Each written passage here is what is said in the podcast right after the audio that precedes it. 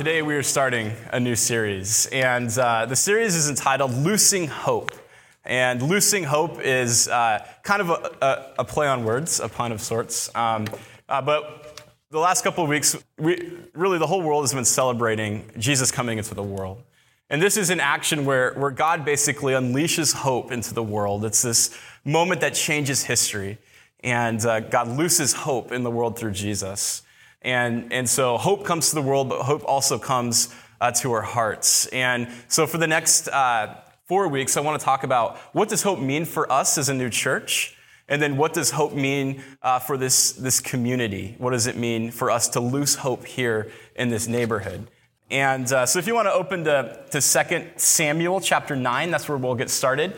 And uh, basically, the, the, my big idea today is this that no one is beyond hope, that hope is for everyone. Unless you watched the Cardinals game yesterday, you realize they were beyond hope. Yes. No, but, uh, but this is the idea. Really, this is the, the, the message of, of, uh, of Christianity is, is no one is beyond hope. And hope is offered to all of us.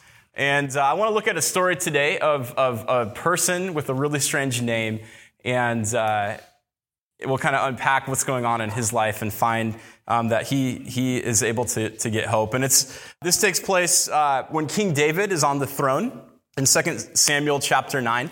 We know the story of David. He's the guy that slayed the, the giant. Uh, he's the poet who wrote the Psalms. He's one of uh, the greatest kings in Israel's history. And uh, he's on the throne right here.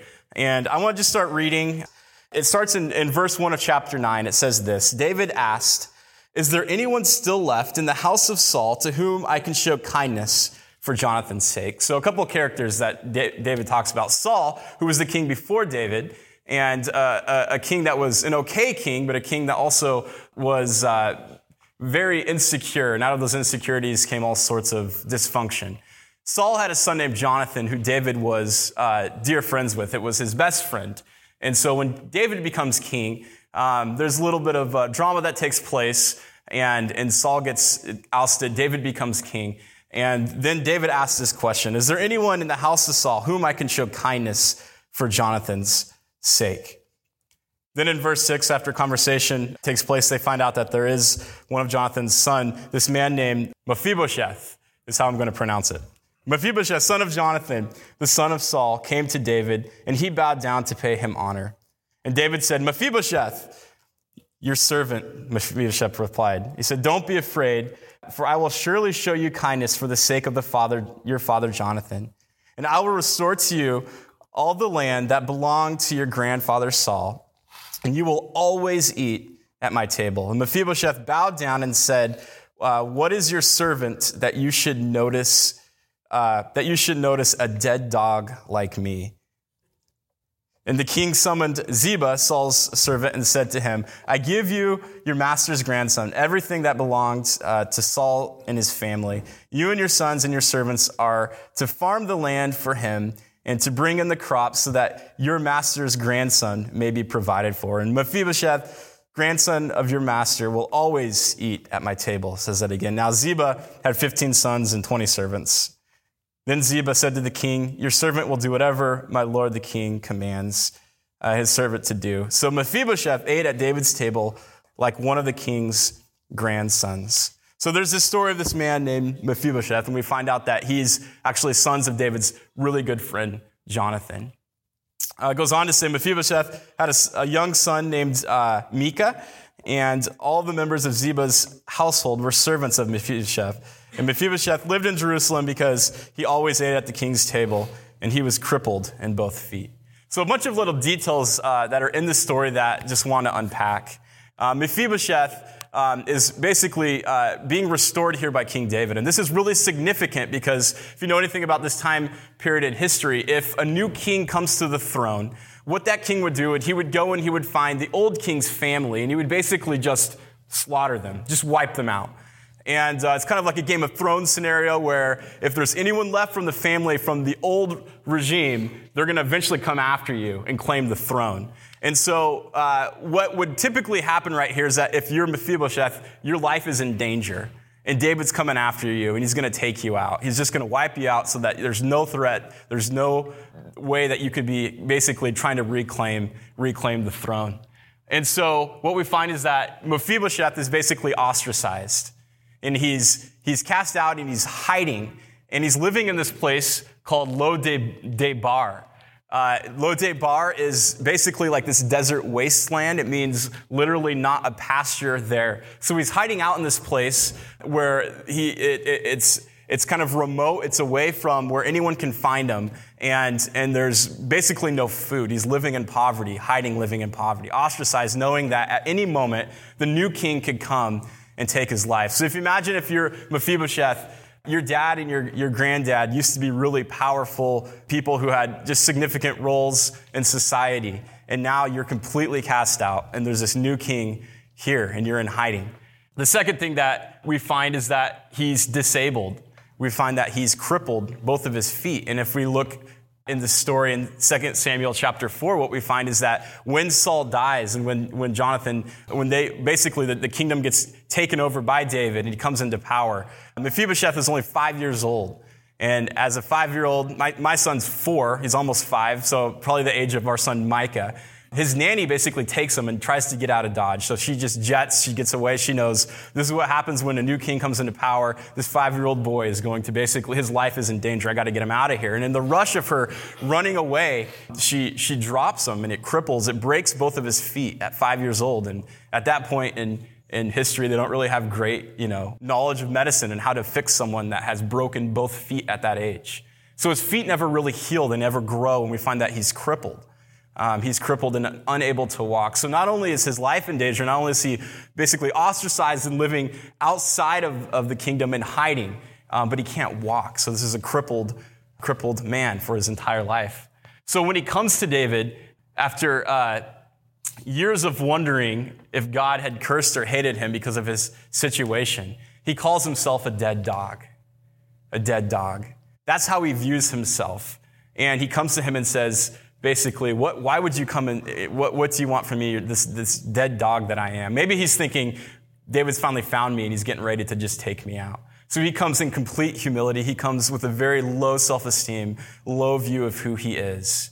And he says that he's basically this dead dog.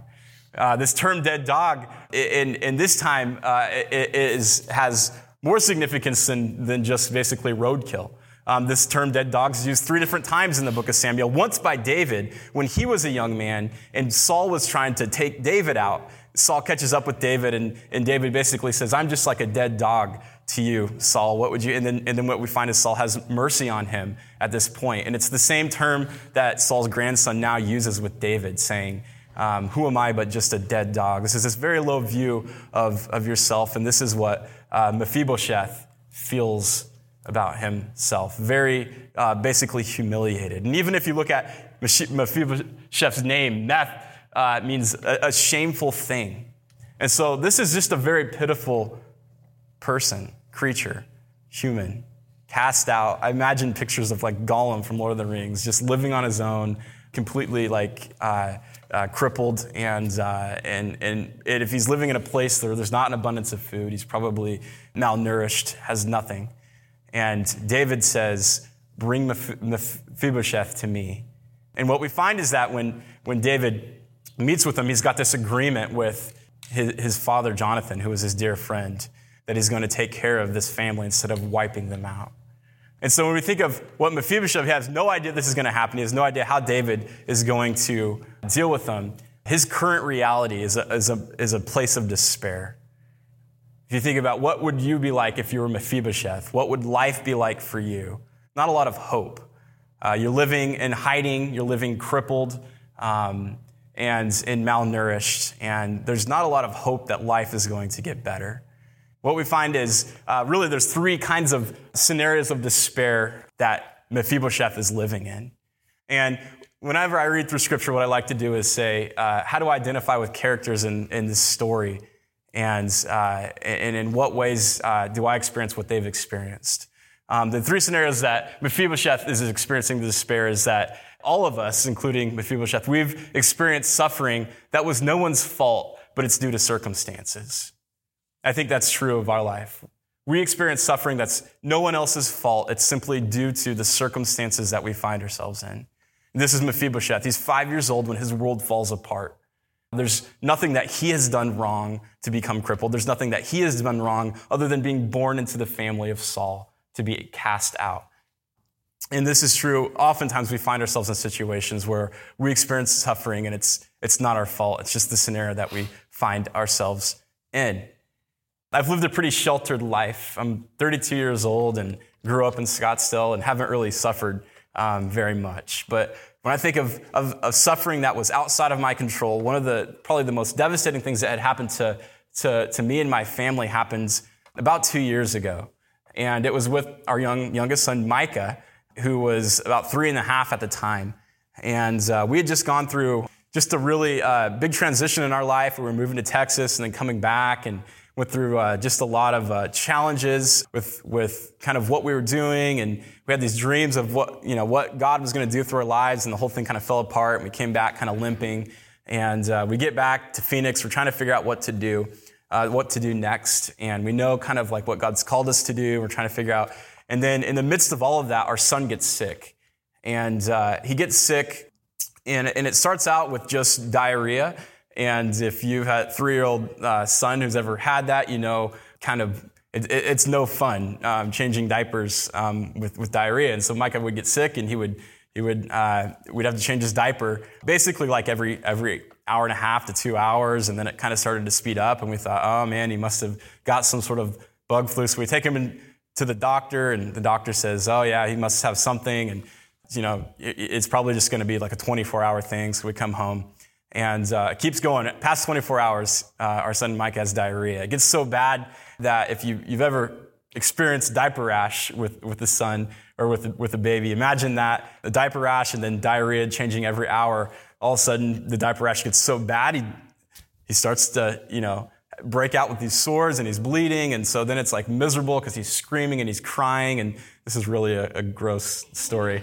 But we, we, start, we start realizing like he's, he's not sleeping and he won't take in any liquid because it just goes right through him. And then he goes to the bathroom and he's screaming and he's in pain. And, and so this isn't good. It looks like he's getting dehydrated. We should probably go back to the doctor. And we said, this has been going on now for like 48 hours. And they, they say, well, why don't you take him into the hospital? And, uh, and you know, doctors are trying to be, um, if, if, anything, over, over um, protective and, and make sure everything's okay. So we, oh, great, take him into the, the doctor, take him into the hospital. We're in the emergency room trying to figure out what happened. So they're, they're trying to say, oh, you know, he's, we can't, we can't stop diarrhea from, from, from coming out of him. Maybe there's something wrong with his stomach. So they start doing all sorts of these tests and we're putting Micah in all these different uh, x-rays and, and that's kind of a, a, scary moment having your son go through that and then uh, he's so dehydrated that he's just completely pale and he's like a, kind of this white green color which is scary for your three-year-old so they start hooking up to these ivs and so we you know we're watching them put needles into him and our three-year-old son that's that's pretty hard. Run all these tests they can't figure out you know what's wrong with them so they say you know it, it just it must be a really bad case of diarrhea. We're going to take some stool samples and see if there's something that he ate or if there's some sort of sickness, but why don't you just take him home? And uh, so we take him home again, and we still can't figure out what's going on. The kid hasn't slept in days, and, uh, and we haven't slept in days, so we're delirious. And it, it's a Monday morning, and Marcy goes in to work, and, and, uh, and Micah is just completely out of it. And um, it's one of those things where you, you start as a parent like panicking, realizing like something is not right with this kid and he's completely exhausted, completely dehydrated again after all the IVs. And so I end up kind of just calling Marcy and saying, I'm, I'm, taking him back to the hospital. Something's wrong. So we, we take him back in and, and uh, they're like, yeah, you know, he should be getting better. We give him some, some medicine. And, and, and so then they start to do more tests on him and they're, they're checking out all these different things with his intestines and, and nothing, nothing can, can stop the diarrhea from coming. So this has been going on for like three days. And I remember that Monday night, we're in the hospital with Micah, and he can't talk, so he can't really tell us, you know, what's going on. And there's this moment of, of we're just holding him and uh, basically just changing, changing his diaper, holding him. And you see this panic in his face. And at this point, the diarrhea has basically just turned to blood, and blood's coming out. Um, very disturbing. very disturbing. And um, we're, we're crying out to God, like, what in the world is wrong with our son. There's no explanation, no tests are coming back. What is wrong with our son? And so that continues all night. We can't sleep. We stay up with him, just holding him as this stuff just kind of like oozes out of him, completely uh, helpless. And we don't know what it is. I remember that night, that Monday night, um, completely panicking and thinking, this is basically uh, completely outside of my control. We can't do anything about it. He's suffering like crazy. And, and all we can do is cry out to God. And that night, I remember just being mad at God, screaming to God, desperate. Anything that I could do, crying out in prayer that God would, would come through and figure it out. We got him hooked up to IVs. We got him on different pain meds. And, and, and finally, he starts to just kind of calm down. It was one of the longest nights of my life. Probably about the fourth day, uh, the tests come back that he actually had on the first day. It took like three days to get the results. We find out that he has Salmonella typhi. This is a, a very dangerous thing, Salmonella typhi. Um, it's only found in, the, in third world countries. We have no idea how we got it, but they said, good thing that you brought him in um, when you did, because this is, this is a killer. It takes people out. And then as, so I, I go on, you know, WebMD and I'm trying to figure out everything I can about Salmonella typhi. And I find out that it's something that's um, just, if you look back through history, Salmonella typhi is where we get kind of this, a lot of different diseases, but they think that's actually the, the disease that killed Alexander the Great, was Salmonella typhi.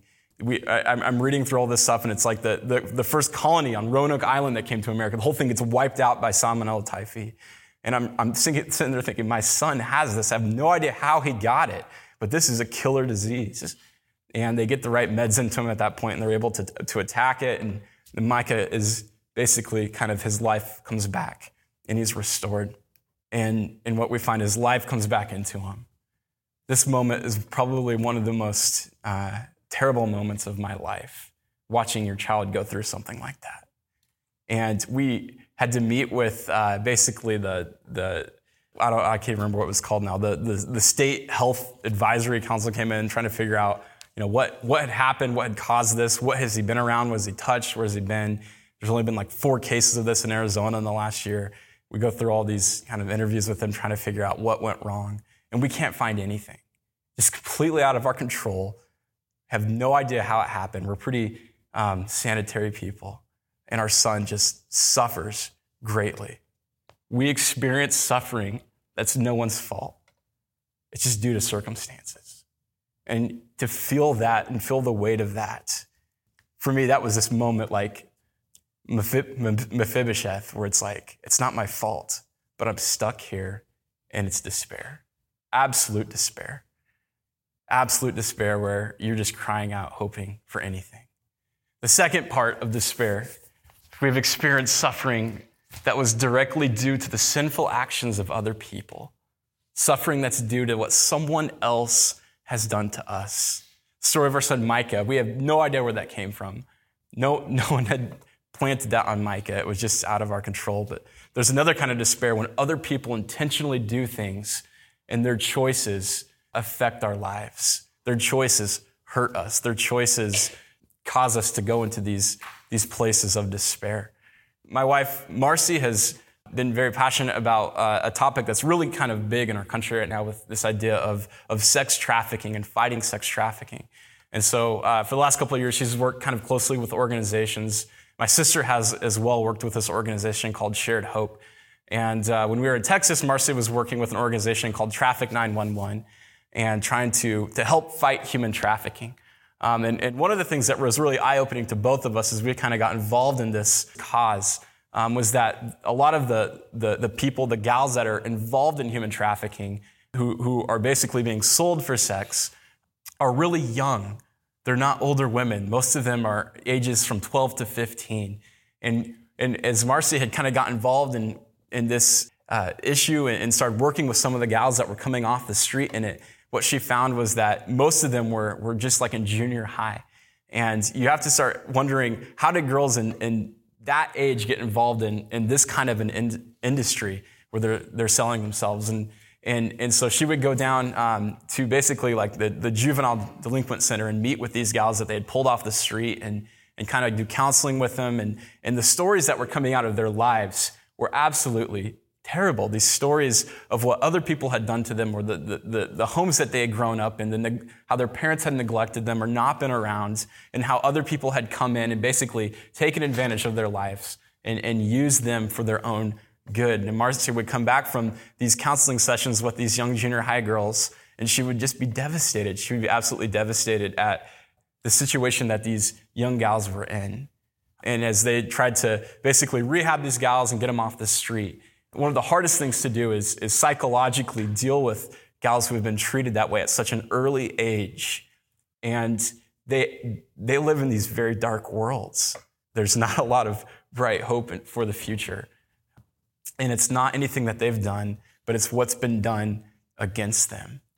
And some of the, the things that Marcy came back with, with just hearing these stories, uh, just completely, you know, frustrated me and, and ticked me off that people would do that. But for these young gals to experience that, what other people had done to them that have caused them to live in despair.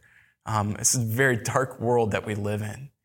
And I, and I, I don't know, that's kind of, I, I, to me, that's one of the most extreme evils that we see but we live in despair because a lot of times people just hurt us. People take advantage of us. People do things to us that are absolutely devastating. For Mephibosheth, what's been done to him, his life's been taken from him, and he's been cast out. And he's living in this despair and fear that if he ever goes back to these people, he could be harmed. And he's living in the state of despair that his suffering is caused by things that other people have done to him or have threatened to do to him. The third form of despair, we have experienced suffering that was due to our own poor choices, our own poor choices. We have experienced suffering due to our own choices. I'm not a very smart or wise person. Um, what I've realized is that I make a lot of mistakes and live with the consequences of, of what those mistakes are. And some of the suffering that I've experienced in life has been outside of my control. Some of it's been caused by other people. And some of it's just been because I make boneheaded decisions. I make boneheaded mistakes. I, I, for, for I, one of the things that we experienced early on in our marriage was unbelievable financial strife. And coming out of college in uh, 2005, hitting the workforce, um, there weren't a whole lot of jobs available. And uh, so we started both working and and uh, thinking that we could have the whole world at our fingertips, end up buying a house in 2006, which was probably the worst time in the history of the universe to buy a house. And so uh, we just felt like we had to have it, and we needed it, and and uh, wanted a life uh, that our parents had, and so we buy this house, and, and then about a month after we bought it, literally a month after we bought it, the whole economy just tanks. Bottom falls out of everything. And then we're stuck in this house that's worth probably about a third of what we bought it for. And as we were getting ready to buy this house, we had some people saying, you should do it. It's just going to keep going up. This is like Southern California. The market's just going to blow through the roof. And then uh, we had this conversation where Marcy's dad came and he saw the house that we're going to buy. And he said, you guys are crazy. I would never do that. I would never buy a house. First of all, you're way too young to buy a house. You don't have the money that you could put down on it. This thing's way too inflated. And we just said, oh, you don't know what you're talking about. You don't, you live in Michigan houses aren't worth anything there. And, and so we went forward and bought the house and then had to, to suffer the consequences of what that's like to buy a house, buying high and selling low. Don't recommend it. And, and what happens, uh, that, that sets you back early in, in, in life when you do something like that, when you make mistakes financially. So those, there's a sort of suffering that comes from us, our own pursuit of happiness, our own pursuit of trying to have something instantly, instant gratification, and then suffering with the consequences. And it's not like that was something that was extremely like an evil thing that we wanted. I think it's, it's completely fine. But living with the consequences of the choices that we make is challenging. And, and what I've found is that that was just something, you know, financially, but that happens also all the time.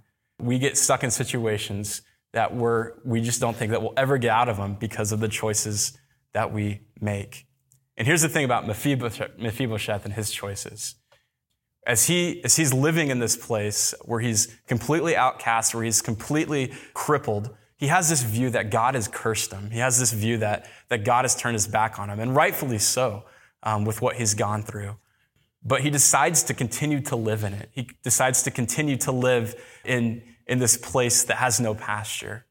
He never has hope that anything better can happen. So he makes these decisions that, that he's going to stay in the despair. He's going to stay in the darkness. He's going to stay in the desert. And he never thinks that anything better can happen for him. And it was almost like his, his own worldview and his own choices have kept him trapped in this place. So when David comes to him, he actually thinks that his life is worth nothing, that he's a dead dog. And when David comes to him and, and he realizes how just pitiful this guy's life is, he's still living. He's living in the shame. He's living in hiding. He's living in the desert. And then David comes to him knowing everything that he's gone through. And he probably looks at this man who's completely malnourished and crippled. And David offers him hope. It says that the king says, I will show you kindness and I will restore you. I will show you kindness and I will restore you. And he goes on to say, You will eat at my table. And so David looks at him and says, I know the life that you live in is a life of despair. I know that you're in circumstances that were outside of your control. I know people have done terrible things to you. And I know that you've decided to just stay in that situation. And you're probably terrified of me right now, but I'm going to show you kindness and I'm going to restore you. And, I'm, and, he, and he basically takes all of what was owed to him through his grandfather Saul and he gives it to him and he says, We're going to restore your life and you don't have to live in fear of me anymore. And so what we find is that David fulfills basically the hope of being restored to him. The choices of Mephibosheth, the choices of others are no longer held against this man. What other people have done to him, whatever his circumstances, that's no longer held against him. David says it doesn't matter anymore. It doesn't matter that kings kill the king's family prior to them. So I'm no longer going to hold that against you. Mephibosheth is set free from his own poor choices. David says, You no longer have to live in the desert where there is no pasture, but you can come and eat at my table. And then he basically restores everything to him that was owed to him. This unbelievable story of kindness coming from King David, a story of kindness, a story of hope, where he looks at his situation, he looks at everything that he's gone through and says, I'm going to restore all of this to you. I think this is significant when we look at the life of Jesus. Just a, a quick story as we end. The life of Jesus in Luke 18 35. I just want to read the story. And, and I feel like there's something that's tied here with what happens with David. In this story, it says, As Jesus approached Jericho, a blind man was sitting by the roadside begging. And when he heard the crowd going by, he asked, What was happening? And they told him, Jesus of Nazareth, Nazareth is passing by. He called out to Jesus and he says this Jesus, son of David, have mercy on me. And those who led the way rebuked him and told him to be quiet, but he shouted out all the more, Son of David, have mercy on me. Jesus stopped and he ordered the man to be brought to him.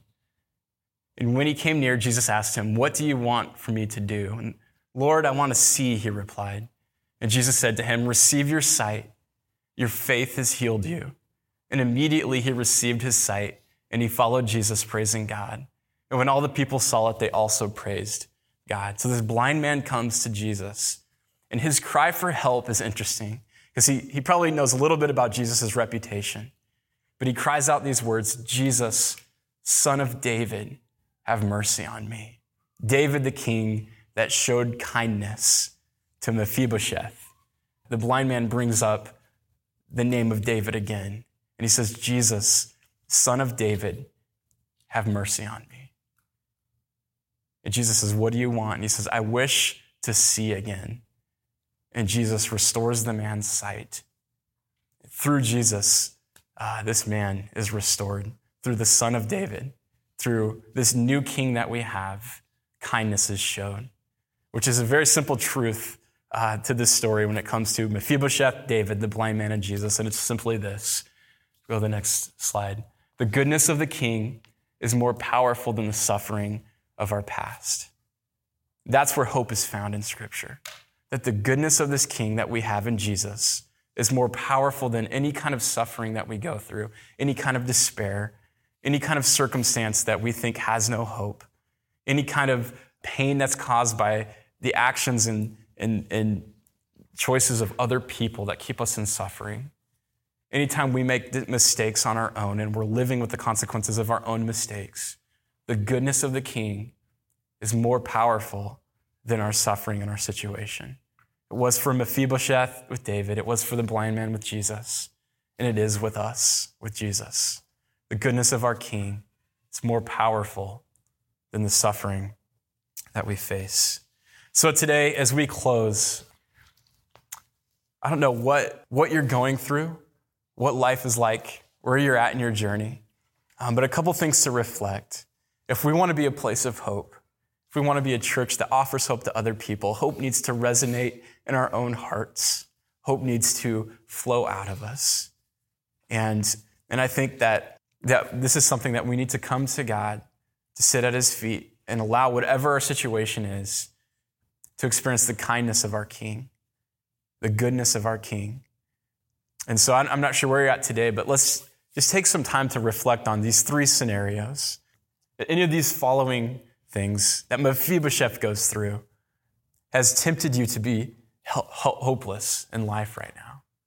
Maybe it's your circumstances that are outside of your control. Uh, there's nothing that you've done, but you're in these hopeless circumstances.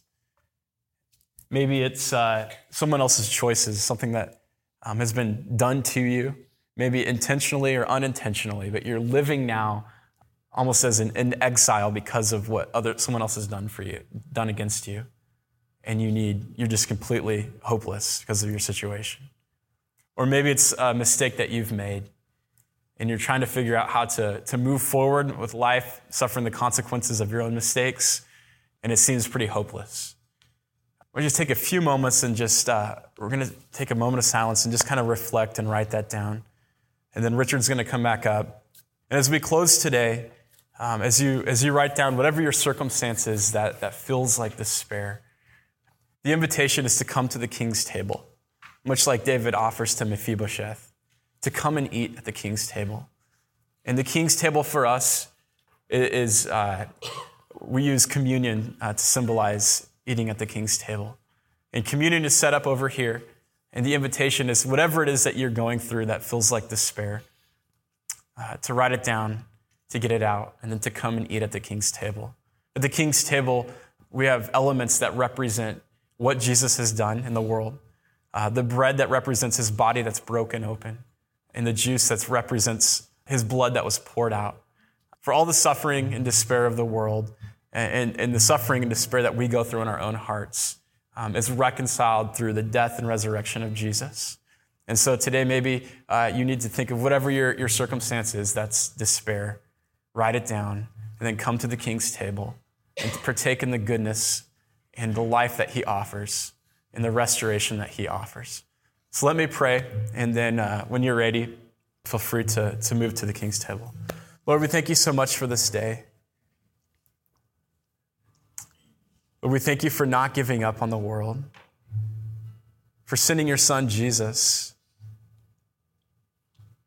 And we celebrate him coming as a child for Christmas, and we, we celebrate the idea that you would unleash hope into history through him. Through him, we see you. Through him, your heart is revealed to us.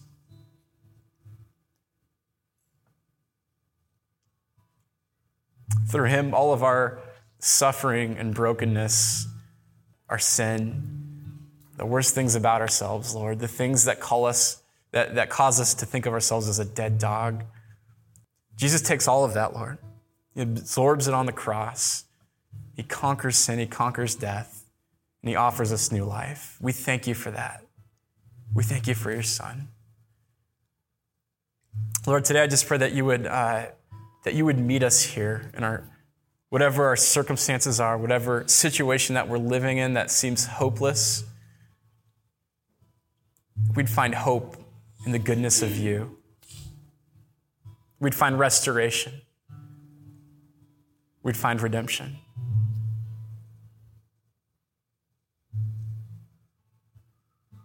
Lord, I just pray that you would unleash hope into our hearts. That we'd be a people of hope in this community. We'd know that you haven't given up on us. We shouldn't give up on each other. And we just pray that your kingdom would continue to come here and now.